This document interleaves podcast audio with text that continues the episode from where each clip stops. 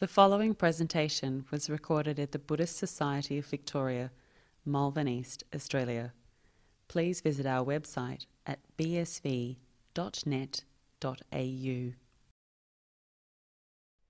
Okay, so uh, let us start uh, this evening. So, first question here. Uh, dear Ajahn, we have learned that pain is inevitable, but suffering is optional. Uh, and we know about the two arrows that the Buddha taught about. Uh, but if someone has chronic pain, disability, uh, how can we, uh, how can one constantly fight it or accept it? Uh, thank you. Um, it is hard when you have a, a chronic pain. Yeah, it is uh, not. It is difficult to deal with, but uh, you know, one of them is to try to, one of the ways is to try to manage the pain. And if you, there is some painkillers that you can use, it's okay to use painkillers. You don't have to kind of bear it all the time. So if there's some kind of medicine that helps you out, uh, then use it. And it, often you can use it when you are on meditation retreats, yeah, unless it uh, kind of makes your mind very blurry or very uh, dull or whatever. Uh, you can use it when you do meditation as to support your meditation practice. Uh, and if you don't want to use it too much, then you can maybe not use it in ordinary life, for example. These things often become more intense when you meditate because there's nothing else to watch. So the pain kind of, there's no distractions. Uh, the pain can become very uh, difficult. Uh, so then it might be useful to use this. Uh, other thing you can do is to, uh, uh, this is kind of the standard way, is to try to accept the pain, yeah, and kind of not to uh, try to avoid all that craving and desire to get rid of it. Uh, this is not easy to do, uh, but uh, if you can go down that track, you find actually the pain can become bearable. If you accept it, uh, then mindfulness can arise, uh, and then you can be able to just watch the breath and just kind of leave the pain to one side. yeah, it is possible to do that, but it really depends on the strength of your mental qualities and all of these kind of things, whether you can do it or not. but that is kind of the ideal way. Yeah, just to know that the pain is unavoidable, uh, and ultimately, if it is unavoidable, okay, you have to accept it. There's no there's no kind of two ways about it. You're just going to have to go with it somehow, uh, and then bang, you make that breakthrough, and then when you when th- that happens, uh, often the pain will subside as a consequence. Uh, someone just told me the other day that they have this precise problem, uh, and that they were able to accept it, and when they accept it, the pain just decreased a lot. Uh, and straight away they felt very much more peaceful and at ease with the whole thing here. So it can be done, uh, yeah, this uh, letting go of the craving and desire to get rid of it. Uh. So, uh, but there's nothing wrong with using medicines, yeah, if you find something that can reduce it. Uh, often that is the kind of a good start because um, that's what medicines are for. It's your good karma that you have good medicines. that's, you know, one nice way of thinking about it but it's not easy, yeah, and it certainly is a is a problem, uh, and um, so you just have to kind of do your, do your best and see what happens. Okay, can you please uh, give uh, an example of a scallywag uh, and how to how to cope cope with them? Uh, an exa- example of a scallywag. Uh, scallywags are like endearing people. Yeah, scallywag is a term of endearment. Uh, so when I use the use the term scallywag, it's kind of these are these, these are this is a nice term. Yeah, this is kind of these are the people you invite into your life, the scallywags. Uh, so um, this is. Uh,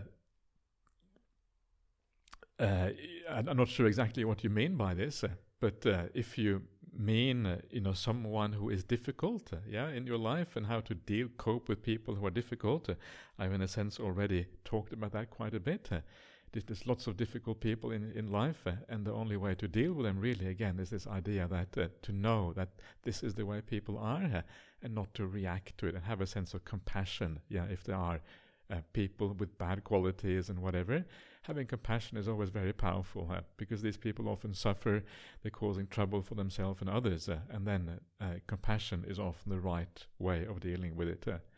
yeah, so that's what uh, that if they are really That's what they're really bad people, not just scallywags, but bad, bad, bad. Yeah, that's what you that's what you do. Huh? But if they are scallywags, a scallywag is kind of someone who's a bit mis- mischievous. Yeah, it's not really. Uh, it's not meant as a kind of, uh, in, you know, in a bad way. Yeah. It's a term that Ajahn Brahm uses when he, you know, when he sees what the monks do in the monastery, he calls us a bunch of scallywags. That's kind of a, that we are scallywags. So this, is, you know, so that's, uh, so I'm, I'm probably, an, I'm probably a good example of a scallywag. Yeah. So how do you, how do you cope with me? Well, that's how you cope with scallywags. okay. Hello, Ajahn. Thank you for your wisdom. When one is in an environment where one is constantly at the receiving end, i.e., difficult boss, nasty spouse, etc. and one is not in a position to quit the job or to divorce. Uh, we can have compassion for those difficult people at times, but at other times it is very difficult to have empathy for them as you are the one who always ha- you're always the victim. Uh, what should one do so as to not react uh, and generate wholesome karmas? Um, uh, you're not in a position to have a job and divorce, so you have to be around them. You're forced to be there, and you cannot have compassion. So what do you do then? Okay. so uh, w- one of the things is to, uh, you know, to not to to try to. Uh, not to have too much to do with them, to try to kind of reduce the contact is always a useful thing. Yeah, if you can, uh, and uh, one of the ways to do that is to kind of take a holiday every now and again. Uh, yeah, come to the BSV, go on a retreat somewhere, get some distance. Because when you get distance, you get more clarity about what is going on. Uh, then it's easier to see them in that way, to have compassion. If they are around you all the time and they're always kind of irritating you, it becomes very difficult to have compassion because it's just too close. Uh, the irritation is just too constant and becomes very hard. Uh, so uh, make make sure you get enough time for yourself. Okay, sorry, I gotta go and do my meditation now. Have a nice excuse, yeah. If it is a is a spouse that is problematic, then uh, uh, you know you have to just tell them, okay, I need I need more time alone, uh, yeah, and they will hopefully they will understand that and they will accept that. Uh, a boss at work, uh, I don't know. You you know again you have to find some ways of not having too much contact, I suppose. whatever, however you can do that. But in the end, you have to come back to these ideas of per- perception, yeah, of understanding that difficult people they are their own worst enemies. Uh, so you have to see them, try to see them that way. It is true you may it, cannot do it all the time, uh, but you can incline more and more in that direction. That is really the, the trick here that you really have to come back to. So uh, over time, it will get better and better and better. Yeah, and eventually you will be able to see them properly that way. Yeah.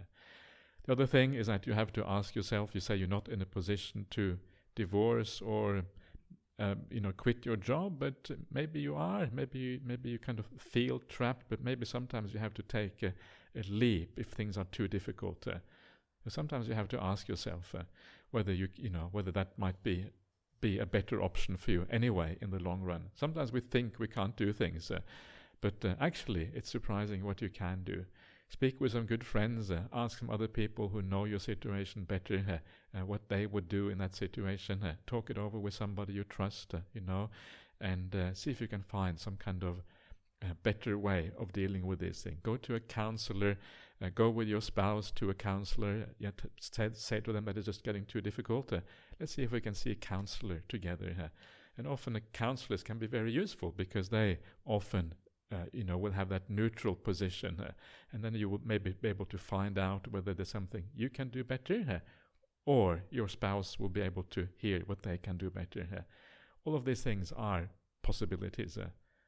so. Um, yeah, if you keep on just keep on looking for solutions, then the solutions will eventually arrive. Dear Ajahn, sometimes we may find it hard to balance helping in a skillful way and instead go to M&Ms. M&Ms, okay. That's chocolate, is that right? uh, fix-it mode resulting in unhealthy... Co- uh, no, go to... Uh, okay. Okay, I'm not sure. Okay. Unhealthy codependency. How do we recognize this do gooding in ourselves? Um, okay. Um, so you end up with a kind of unhealthy codependency instead of actually helping and being doing things with kindness. Uh, okay. Hmm. Um, so how do you recognize that? Well, uh, you just um, you start somewhere. You just gradually uh, find out. I mean, the fact that you are aware that there is something unhealthy going on means that you already have some insight. Uh, yeah.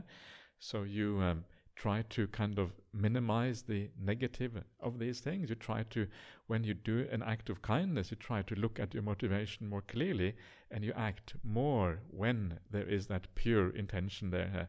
And if you feel that it is coming from some kind of unwholesome codependency or whatever, then maybe you kind of, you know, you withdraw a little bit more. You don't do it at times when you know it's coming from the wrong place and it doesn't really work out. Yeah, it's all about just looking at your motivation uh, and uh, applying uh, the, the right action when you know the motivation is right. Uh, and if the motivation is dubious, uh, then to, to not do it at those times. Uh, yeah, so look at that's really all it comes down to. The fact that you have insight into this already means that you are on the right track. You're heading in the right direction. So um, just keep on looking in that way uh, and keep on trying to uh, you know let go of the bad things and do do things in the right way. And as you do that it will kind of hopefully you come out of the problem. But again sometimes these things you need something more than the dhamma to resolve difficult situations like that. And and sometimes it is not a bad idea to go to someone who can be like act like a kind of counselor to you. Yeah someone who can kind of talk to you and find out because they are neutral. Uh, and in your in a relationship, it is very it's almost impossible to be neutral. You don't really know sometimes, you know, what is actually happening because you're just too close to the action. Uh, and then having a third party that you can trust can be very useful to see clearly what is going on. Uh, so it's not uh, it's not kind of uh, you know embarrassing or anything like that to have to go to a counsellor. Sometimes it's actually a, a, very wise thing to do to uh, emerge from difficulties of that of that kind of uh, that sort. Uh. so sometimes, if you rely too much on the Dhamma, it um, it may not be the best way, yeah, because you may have a blind spot or something, uh, and you may try to apply things you don't really know what you're doing, uh, and then uh, you know coming to some, some using some third party can be very helpful. I don't know if there's anyone here in the BSV who kind of helps with these kind of things. Sometimes Buddhist organizations they have kind of you know, they have um, services they provide for people. but uh, anyway, wherever you um, wherever you can find some help, to can can also be a useful thing to do. But if you are wise, you may also be able to kind of gradually extract yourself from that kind of situation by by being wise about how you how you help others. Uh. Okay.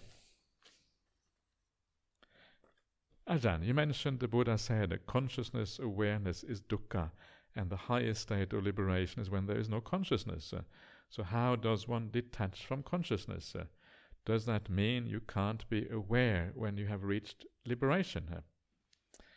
Um, how you detach from consciousness, that is what I was just uh, describing the other day. Yeah, I remember the other day I was talking about the how you contemplate the five khandhas. Uh, gradually uh, you go through the process of meditation you watch your breath uh, and uh, things gradually disappear uh, and part of the things that disappear as you go very deep through that meditation process gradually or even the conscious experience uh, is kind of you're chipping away at it it becomes less and less as you go deeper and deeper into your meditation practice uh. and that is how you become aware that conscious experience is a dukkha because the less conscious experience you have the better it is. Uh, yeah, the less that is going on, uh, the more the, the more happy you are. Get rid of uh, the five senses, uh, the five sense consciousnesses of sight, hearing. All you're left with is the mind. When you go into very deep state of samadhi, you feel much better. So you know it's anicca because it's gone. You know it's dukkha because it feels better, and you know it's anatta because you can't access those consciousnesses uh, when it gets very deep. So that's how you know it's dukkha. It's basically through the process of meditation, looking back upon the process, looking back upon things disappearing, uh, and then you start to see what is going on. So that's how detachment comes gradually until eventually you have the big insights when you become a, a stream enter. Yeah. So um, yeah, does it mean that you can't be aware when you reach liberation? Well, liberation means becoming an arahant. An arahant just means that you don't have any craving or attachment to these things. You still have awareness, but the attachment and the craving is gone. Yeah, and that is the uh, point of this. Uh, we're talking about before. this two arrows or two darts, and the main, the most problematic dart is the dart of the mind, where the mind is attaching and craving, and uh, you suffer first of all through the body, or they suffer through, uh, you know, through the senses, and then the second one is the mind also kind of latching onto that and, and adding to the suffering by complaining or by taking it as a uh, as an aspect of you and, and kind of making it a self thing out of it and all of this, uh, making a view out of it or, or, whatever. Uh, and that is when it becomes more problematic. But if the mind just lets go all the time and just sees it as a, as a bad feeling without any kind of reaction to it, uh, then the main part of the problem is gone. Uh. It's still going to be unpleasant, but it's going to be far less so if you do it that way. So you still have awareness, uh, yeah, but your you, you, have your attitude to it uh, is completely changed. Uh, so it's not a problem anymore here.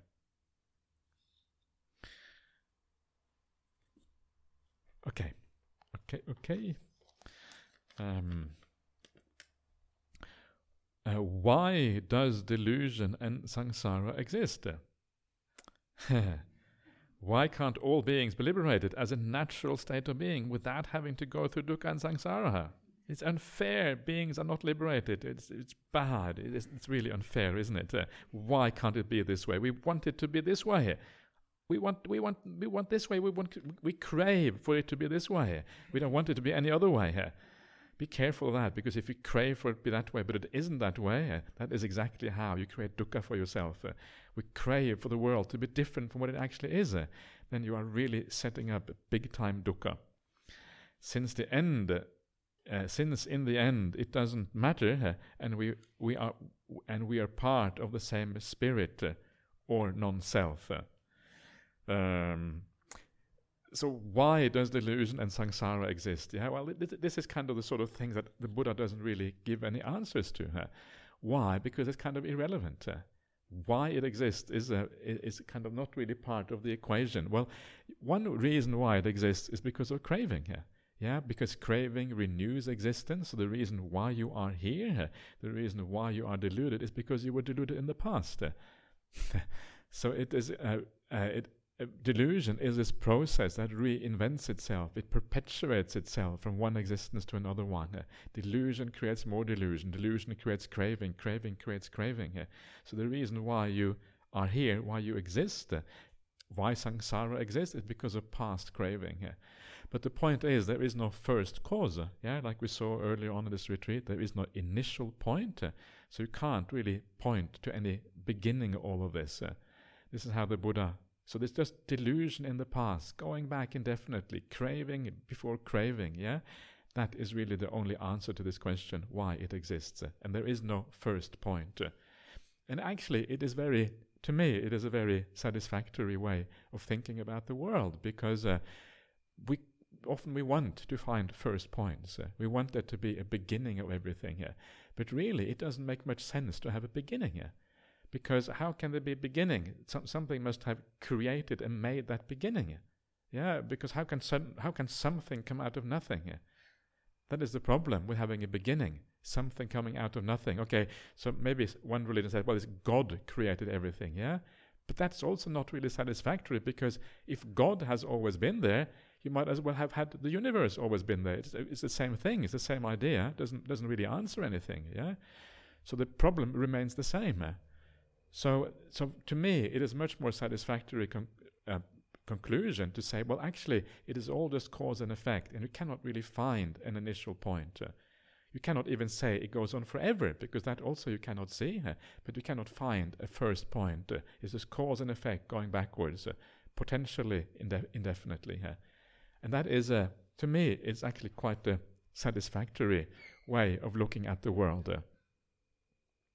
So, for that reason, you cannot say anything about uh, delusion and samsara, why it exists ultimately. You cannot answer that question here. The Buddha doesn't reply to it here. Why can't all beings be liberated as a natural state of being without having to go through dukkha and samsara? Here?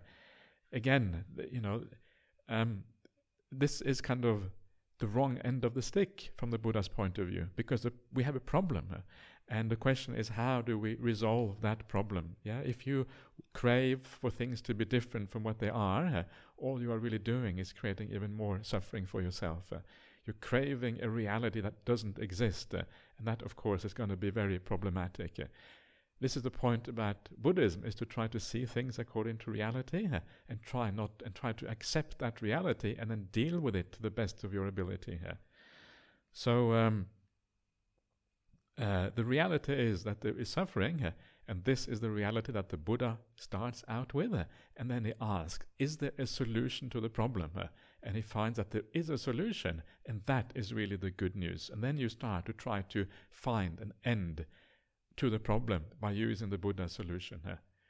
Yeah, so this is kind of, in, in one sense, it is um, a fairly kind of, the Buddhist doctrine is quite. Um, uh, challenging, but on the other hand, it's also optimistic that there actually is a solution to the problem. You're not stuck with these things. Uh, yeah, if you gradually start to deal with these things, eventually you will find find a solution. Uh, that is what really matters.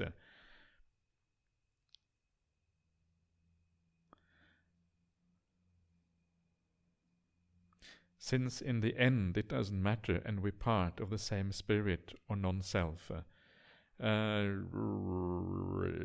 um, in the, I'm not sure about that one. It, in the end, it doesn't matter. What, what I'm not sure what you mean by that. Does, what, what doesn't matter in the end? Well, uh, what matters is suffering. Yeah, you want to get out of suffering, yeah? so you deal with that, uh, and that's really so. In that matters. Yeah, suffering matters, happiness matters. Uh, so you try to deal with those things.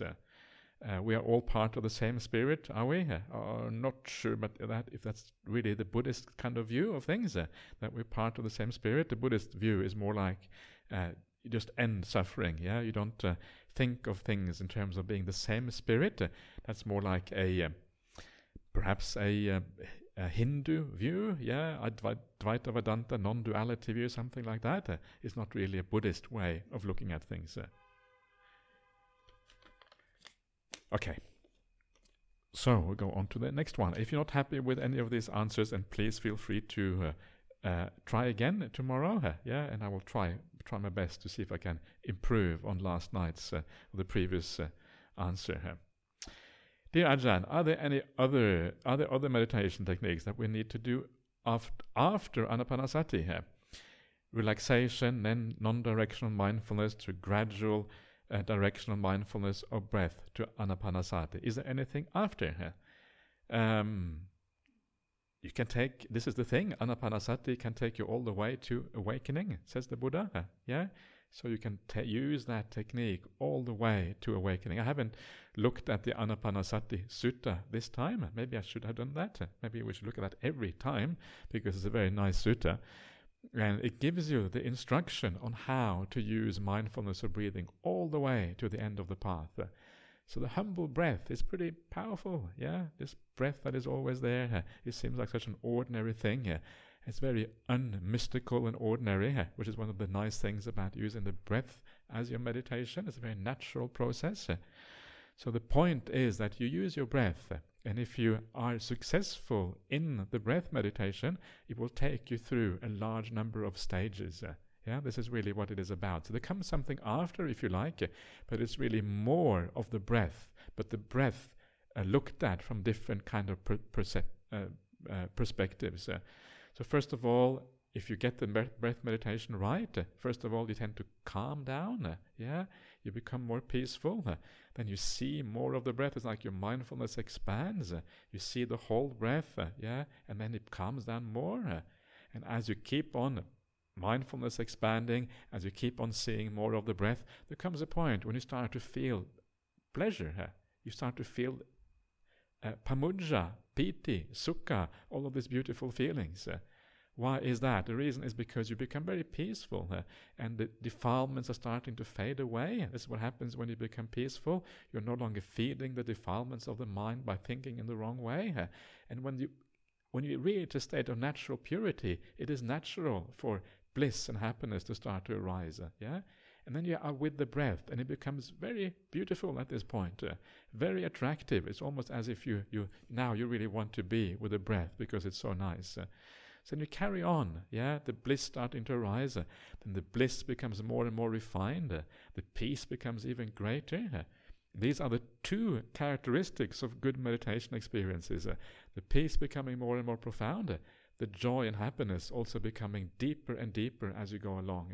These are the two ways that you know that you're heading in the right direction in your meditation. Yeah? The amount of peace you have and the amount of uh, bliss or happiness that you have. And the breath is always there. So, uh, sometimes the bliss becomes so strong that even the breath kind of disappears a bit in the background, but the breath is always like the anchor that you come back to. Huh? Yeah? And then you take it even further, and there comes a point when you start to let go of the body even more. Yeah, the um, the senses start to really fade away, uh, and you're left just with the mind. And that mind image is often what they call a, like a, it's like a bright light sometimes that you can see in the mind's eye, uh, often called a nimitta. But a nimitta is not really a, it's not that's not what it's called in the sutta. Sutta is called something like an obhasa, like a splendor or a you know something like that. Uh, so and then it becomes at this point it becomes incredibly, incredibly blissful and still. Uh, yeah, and then you take that too deeper and deeper and deeper, more and more bliss, more and more stillness. That's really the critical thing: more bliss and more stillness as you move through this process. The breath may still be there in the in the background, now becoming very weak. The main focus point now becomes that. Uh, um, and that nimitta that you have, that light you have, yeah, and eventually you take that all the way into deep samadhi states like the jhanas. Uh, this is where you're heading to. And the breath does all of that. Yeah, all of that can be done with the breath. And then when you come out of this very deep meditation, depending on how deep it is, then you come to the things I was talking about the other day. When you review your experience, you look at the things that have faded away everything in your experience is the five khandhas, so everything that you then review is actually the five khandhas. Uh, you see how they gradually fade away. Uh, you see their impermanence, first of all, how they fade away, how they cease. Yeah, and then uh, ultimately, through seeing that enough, then you have this reaction called patinissagga, which is like giving these things up completely, and then craving ends as a consequence. Uh, so breath is very useful. You can take it all the way here. But it's not the only thing that you should be doing. You should be doing other things as well to support it. Uh, and the kind of typical things to do is uh, things like uh, do a bit of metta. Metta also, of course, is daily life, but you can also try to bring it a bit into your meditation practice, uh, the loving kindness meditation. We can do a bit of death contemplation, uh, or you can do any kind of contemplation that is has you know along Dhamma lines. Uh, but these are all things that uh, are powerful. Death contemplation is powerful. Remind yourself you're going to die. Uh, remind yourself you don't know when it's going to be here. How does that affect your mind? We tried to do that yesterday with the death contemplation. Uh, I don't know if it worked for you, but if it works, you should f- start to feel very empty and peaceful inside. Uh, yeah, it may not give rise to bliss necessarily, but you feel very, you can feel very peaceful by doing the death contemplation in the right way. Uh, so make, make add to these things because you can't watch the breath all the time. Uh, as I said yesterday, sometimes the meditation comes to a natural end, and then you need to do something else. Do a bit of walking here. Just enjoy the peace and quiet. Do some contemplation. Uh, do you know whatever. So you have a bit of variety in your meditation practice. Uh. Okay, okay, okay. Dear Ajahn, we were talking in uh, the morning about non-self uh, as a way to break the cycle of dependent origination. I thought that feeling and atta bhava is really eliminated only by the anagami stage. Uh, that feeling of atta bhava. Okay, atta bhava, okay? At the anagami stage. So, how to get rid of this illusion of self to progress further on the path? Many thanks. Well, it's it's like everything. Yeah, the all of these illusions, yeah, the uh, feeling of a self and all this, they are also gradually eliminated. It's not. It, it is true that there comes a point when it kind of you have the big bang. You know, it's really kind of you see through it thoroughly, but also just through your ordinary meditation experience, you are eliminated some of that sense of self. Yeah, the. Uh, uh, the identity that we have to all of these things, uh, uh you are actually letting go of that. And why? Well, because you're becoming peaceful. And in that peaceful mind, there is less identity. A lot of the way that the identity expresses itself is through the thinking and through justifying and to kind of thinking about who you are and what you are in relationship to others and all of this. When you become very peaceful, it's as if that identity is largely gone. You're just peaceful. Yeah, you're nothing, just empty, empty inside. And what does it feel like? It feels nice. Yeah, identity is a problem. Yeah, you start to see that as in already in your meditation practice. Uh, so it is a gradual thing. Yeah, yeah, that you deepen and deepen. The deeper you go, if you enter a deep state of samadhi, there's very little identity left. And this is one of the reasons why it is fairly easy at that point to become a stream uh, because you have already given up so much of your identity as part of that process. Yeah, this is why you can see so much of non-self just by doing the process of samatha in the right way, you look back on the process, you understand a lot of what non-self is about already. Yeah, so you are giving giving up these things uh, as strongly already just through the ordinary process of meditation. You are reducing it already. So all all along, avidya is kind of becoming less until you have given it up in the, uh, to a, a large extent. Uh, yeah, and then one day the mind is so peaceful that you are ready to have a big insight experience. And that's when you become a stream enterer. Uh, yeah, that's when you see the full non-self. One thing is to reduce it and to kind of make it less. Another thing is to see it completely. That's when you really have this big flash. Yeah, boy, now now I really understand. Uh, and that's when you overturn things completely. And that happens at stream entry. That's what stream entry is all about: seeing non-self fully. Uh, but uh, yes, there is still the feeling left. There is still conceit. Yeah, this is called conceit uh, in the suttas, uh, and uh, that conceit, that mana or whatever, that goes with you all the way to arahantship to some extent. And what that means is that uh, your habits of thinking in terms of yourself uh, will still be there to some extent, all the way to you become an arahant. Uh, but your view is correct. So if someone asks you, yeah, you know that there is no inherent essence in you, yeah, but you will still sometimes be deluded by these things. Uh, so then you keep on practicing. But once you are a stream enterer, you don't have to worry about how to practice. Uh, yeah, once you are a stream enterer, it happens all automatically. You know the path; uh, it's part of who you are. You just follow that, carry on uh, on that path, uh, and eventually you just overcome everything uh, as a as a consequence. Uh. So um, that's how you, you just get rid of it. So so just that's how you do it. Yeah, become peaceful, get into a good state of samadhi, al- already overcome all of this thing, then reflect back on the process you have been through, and eventually, if you reflect back on that process, and if you keep on doing that, one day, bang, you become a stream entry, sovan, sotapanna, yeah, and then carry on after that, uh, practicing that same path more and more, and then one day you're arahant. Oops, arahant now. Gee, arahant. Okay, what happened? and it's like it's a bit like that, yeah, because the path sort of happens by itself. So, so one day you just you kind of wonder, gee, that was that's interesting, and then you look back and you you are very uh, uh, you you you are um, you are very pleased with yourself. Actually, not really pleased with yourself because arahant, yeah. So you kind of just uh, okay, now I'm happy. okay, a few more questions to go. So, dear Ajahn, you said in the suttas, the Buddha said, mindfulness is not enough. What are all the other steps to be liberated and awake? How do we become more mindful in meditation? Well, I, w- I said that in the, sp- the specific connection of uh, overcoming uh, ill will, yeah. And uh, so, mindfulness to overcome ill will, you need to have mindfulness, but you also need to have metta. Metta is the o- way to overcome ill will. And metta again is not just done in meditation, it is, it is what we do throughout our daily life, how we're learning to think about people in the right way here. It's very interesting that in the suttas, actually we come to the sutta later on, the Buddha says that uh, to overcome bad conduct, uh, the right way to do that is to is to reflect in the right way here.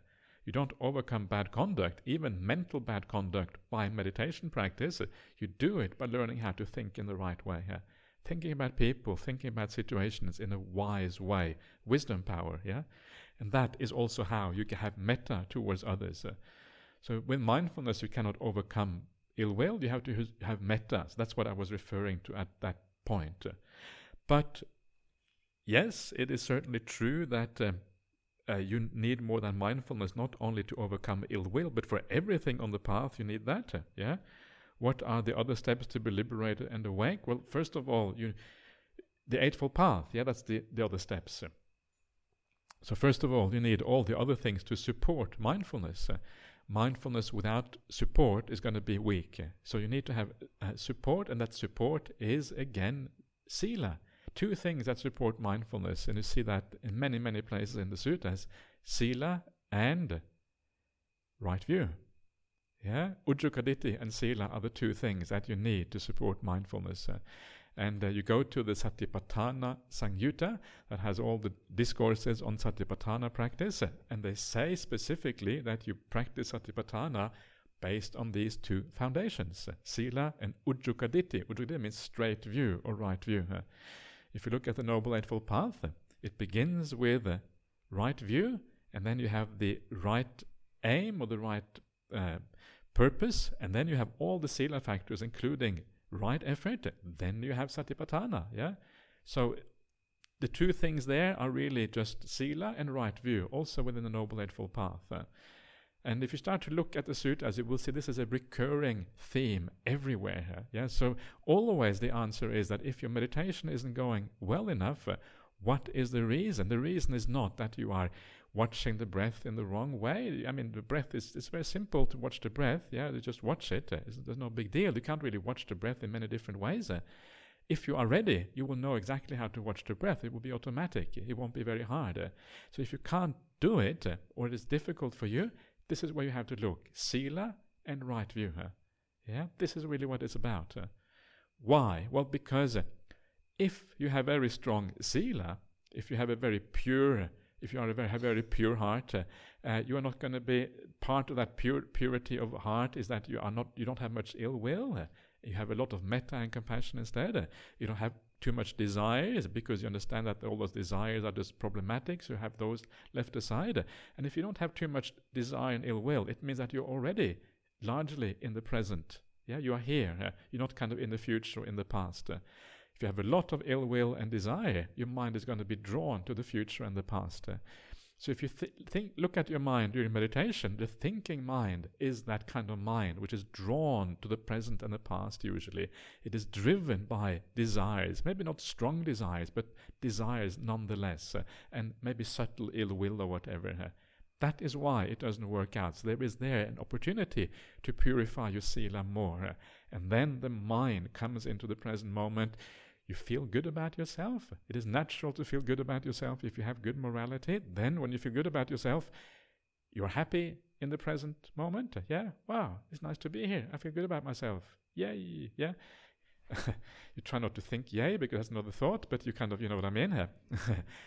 and then you feel good about yourself, and then you have mindfulness, and then it happens. You're just here, and then watching the breath is just automatic. You can't really avoid it anymore because you're here already. The breath is here, you are here it happens. And mindfulness just goes on. This is how it works. This is why Sila is so important as a foundation for um, for watching the breath or for any meditation of it. You feel good about yourself, you're naturally present. Uh, if you look at how the Buddha explains meditation in so many places, uh, I mentioned this before. The uh, anusati is the recollections. Uh, the recollections are all about how to feel happy, and one of the most important recollections is the sila anusati, recollection of your virtue, yeah, your your good qualities, or caga anusati, your generosity, and uh, these things are all about your character and how you live and your sila and these things. Uh. The other aspect is right view, yeah, because right view means that you understand where to look for happiness. You understand where to avoid suffering and the more you understand that the more the mind will just automatically go to that. And won't be interested in the other things. Uh, this is why right view is so important. Uh, part of this is why right view is much more than just believing in rebirth and karma. It is about understanding the kind of this nature of samsaric existence, uh, understanding why sensual pleasures or attachment to things in the world are inherently problematic. The more you get that, uh, the more you allow yourself to kind of follow along with the Buddha in that area, the less interest you will have in those things. Uh. But it's very gradual. Yeah, it's not easy to see this. Uh, it takes time, so you have to be very patient with yourself.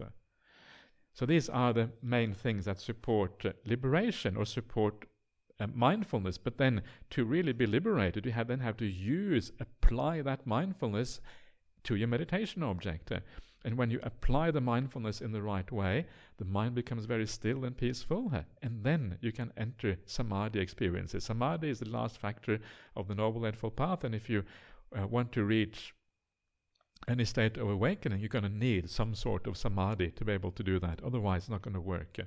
So that is the last one. The whole eightfold path has to come together. Yeah, then you are you are getting there. Yeah? How do we become more mindful in meditation? Okay, you got the answer. Yeah. So. Uh, yeah, specifically try to use those anusatis, those recollections, a little bit, uh, and see if you can bring up a more peaceful mind. Yeah, use use the death contemplation a little bit, all of these things, uh, and hopefully that will support that mindfulness.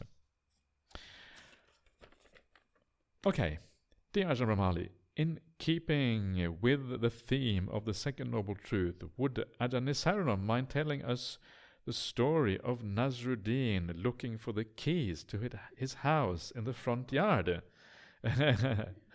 okay.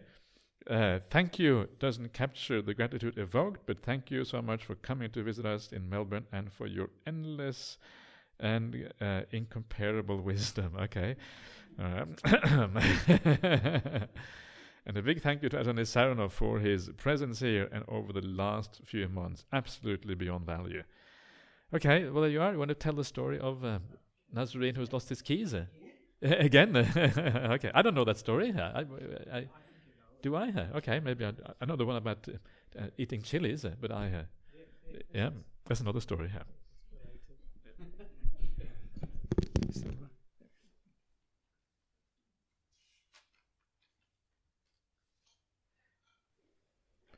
Actually, I think I can ask other people to to tell the story because they've probably heard it so many times because I use it uh, a lot. But the story is is uh, uh, as as people have heard it before. Nasruddin was outside his house one evening, and uh, he was looking uh, on the ground. He was looking around, and um, his neighbour came out and said, "What are you looking for, Nasruddin?" And Nasruddin said, "I'm looking for the key to my house." And the neighbour said, "Don't worry, I will help you. And so they both looked for the key uh, to the house under the street light. And they looked and looked and looked and couldn't find it. So the neighbour said to Nasruddin, as people generally do, Do you know where you lost it? And Nasruddin, of course, being Nasruddin, said, Yes, I know where I lost it. And the neighbour said, Where? And he said, In the house. and the neighbour said, Why are we looking out here?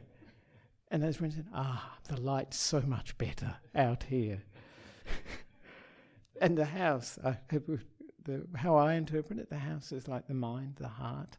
And that's where we need to look inside ourselves, not outside under the street lamp. This is where the five senses are. This is where we're used to being because the light's so good and also we're so used to it. So we tend to go to it, even though we tend to know that the key is actually inside the house. It always has been. And the enjoyment, the happiness we get from the five senses actually coming from us, not from the objects. we are actually making ourselves happy using that object as a trigger. So this is where uh, the looking for the key uh, that Nasruddin is talking about. For me, that's the meaning of it. We're looking for happiness, as Bhante calls it, in the right place. We're instead of the wrong place out on the street, out in the five senses. So that's my story, and lot, I think a lot of people like that story a lot. So it's uh, it's meaningful for me, and I hope for for others too. So there we go. Nasruddin comes into everything. Can't escape. In fact, people say to me, Bhante, you didn't mention Nasruddin this time. no talk is complete without some Nasruddin story. There we are. Thank you. There we are. There we are.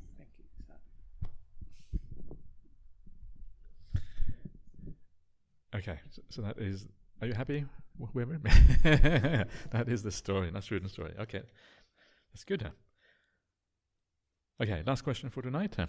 And uh, uh, as follows, dear Ajahn, how should one do the daily practice on the cushion? Is it anapanasati, body scanning, choiceless awareness, maranasati, contemplation on death, qualities of Buddha metta, or a mixture of all the above? Could you please do a guided meditation on the ideal way for faster penetration into ultimate reality?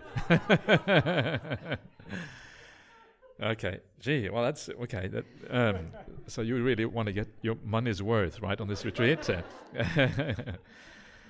so uh, what you should do in your daily practice remember usually when you go on retreat that's usually when you have a chance to kind of take the meditation a bit deeper. It is quite uh, hard in daily life to expect the same kind of results as you have in a retreat. So do retreats every now and again to see how your you know how your general uh, progress is in your life. And in daily life what i would recommend you to do if you want to do a bit of meditation use it just to relax and to enjoy and to kind of um, maybe do a bit of metta practice or whatever. The idea of meditation in daily life, I think, should mostly be to support you, to enable you to have good virtue throughout the day. Here yeah, if you start the day in a good way with a bit of meditation, you have a bit of metta towards people, or you at least you feel good about yourself because you are relaxed and you are at ease. Yeah, you don't feel stressed and all these kind of things. Uh, stress is one of the worst things for being able to be nice. Uh, how can you be nice to others if you feel stressed? It's really hard. Uh, you get short-tempered when you're stressed, and it's very difficult to be kind to people around you. So use it just to chillax. Yeah the Buddha didn't use that word, but you know, you use that word to just to just to relax a little bit, and then you have more time for other people because you have more time for yourself. Look after yourself in this way here, and that is really, I think, the best way to use the daily practice. Don't force yourself to sit for long periods of time. Make it into something pleasant in the daily life. If you don't feel like sitting, don't do it. Uh, yeah, if you try for five minutes, it doesn't work, okay, just get up and do something else because uh, it's supposed to be something that enhances your daily life and your feeling of uh, your ability to actually live well. Uh. That's what I would recommend. And then uh, you can do a little bit of these things that you suggest here, yeah, Maranasati or Metta, but ask yourself whether it adds quality to your daily life. If it adds quality, then these things are good to do. Anapanasati, may be too much to ask for uh, during daily life. Yeah, it, it takes quite a while even to settle down. Uh, sometimes it can take people a day or two coming on retreat before they're able to even watch the breath because it takes, you know, the mind takes a long time sometimes to settle down. Uh, so sometimes just relax. Sometimes do present moment awareness. Do a little bit of contemplation or whatever. Sometimes don't do anything. Just put on a bit of music and you know relax. And if any of these things are are okay. So knowing the result is the most important thing. Know why you're doing things. Uh, and once you know why you're doing things, then you can gauge whether the method is getting you to that result. Uh, that is kind of the critical part here. Yeah. So, guided meditation on the ideal way for faster penetration into ultimate reality. Yeah. Yeah, well, that's just watch your breath. Yeah, that's really all it is. Uh, yeah, and then bang, ultimate reality just appears on the screen and eventually. Yeah and that's kind of the way the way to get there. That's the fast way. Uh, it's not very fast, but it's the fastest step. okay, that's all for tonight. So again, have a good rest, and we'll see you back again tomorrow morning. Let's do the uh, Arahang Samma Sambuddha together.